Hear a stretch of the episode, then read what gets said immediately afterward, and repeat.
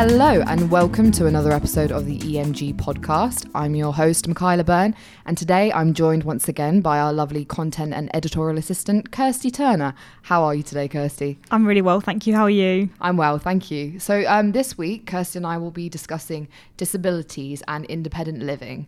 It's a topic that we covered in our most recent edition of Gold, where we looked at the vital importance of day to day autonomy, as well as some of the positive steps pharma and other industries are taking to make this vision a widespread reality. So, Kirstie, to start off with, can you give us a bit of a picture of how many people are being affected by disabilities? Absolutely, this is a really important topic. We're seeing quite high numbers, so about one in five people, or 1 billion worldwide, are affected by disabilities. And of those people, over 90% who require assistive products or services actually don't have access to them. Mm.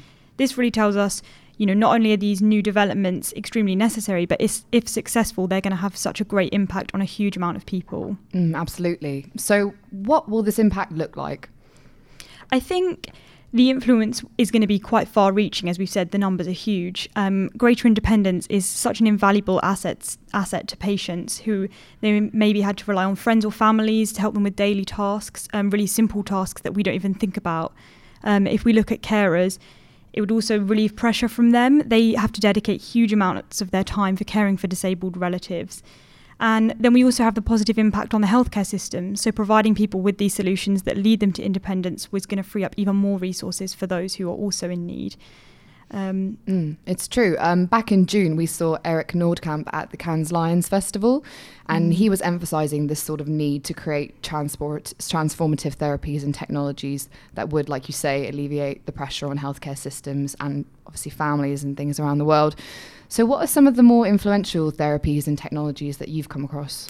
I think one that really stands out to me is a company called Aira, who have developed an app, and this uses AI and AR to enable blind or low vision individuals to live stream their view to a remote operator. So the device works with Google Glass technology and it instantly transmits their images to an operator so they can see the exact view of what the customer would be seeing. Um, and they can describe these surroundings sort of in the same way that a carer would. Wow. Um, yeah, it's amazing. And the company, I think they've actually partnered with some food outlets so that the service is free of charge for these patients in store. So they're really identifying, you know, doing your shopping. This is a key task for blind or low vision people, but one that they would normally really struggle with. So it's giving them a level of independence that they normally wouldn't be able to have. Mm. Um, I think this this is benefiting, you know, caring costs and also the mental health of both patients and of their carers. Mm, it's incredible. It's really exciting. Mm. Um, is it then the role of big pharma to be getting behind these sorts of projects like the ones that you've just mentioned? I think big pharma are playing a big role in it. I mean, we're seeing some big pharmaceutical companies who are already focusing money and resources on finding cures for disabilities. Uh, Novartis recently agreed a deal with the NHS to dispense a game changing one off injection at a reduced cost and it actually cures a certain form of genetic blindness. Uh, I think companies like Aira and Pharma really need to work together to tackle disability from all angles. Um, but it wouldn't be surprising to see Pharma collaborating with more companies, so tech companies, other people like that in the future, um, sort of as part of their ongoing commitment to a more patient centric industry. So, on this subject of patient centricity, um, an initiative really worth mentioning um, is this invention by TBWA Mumbai.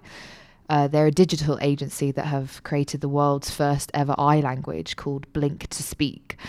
Um, it's for people with paralyzed bodies but alert and functioning minds, and the book is designed to empower paralyzed patients and allow them to communicate better with their relatives and their doctors. Do you see pharma investing in more kind of holistic projects of this nature?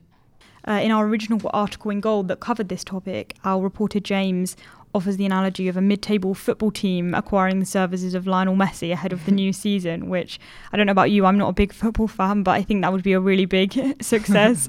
um, these companies have the financial muscle and the know-how to pick great ideas and inventions off the ground. So I'm mm. pretty pretty confident that they will do this and place innovations in the hands of the people who really need them. Mm, yeah, absolutely. We do hope so. A really interesting discussion, Kirstie. Thank you for joining me on this week's podcast. Thank you for having me. So that's all we've got time for, I'm afraid. But if you do want to see the recent article that we published on independent living, as well as the rest of our content from the latest issue of Gold, you can head over to our website at www.emg-gold.com. Thank you for listening and see you next time on the EMG podcast.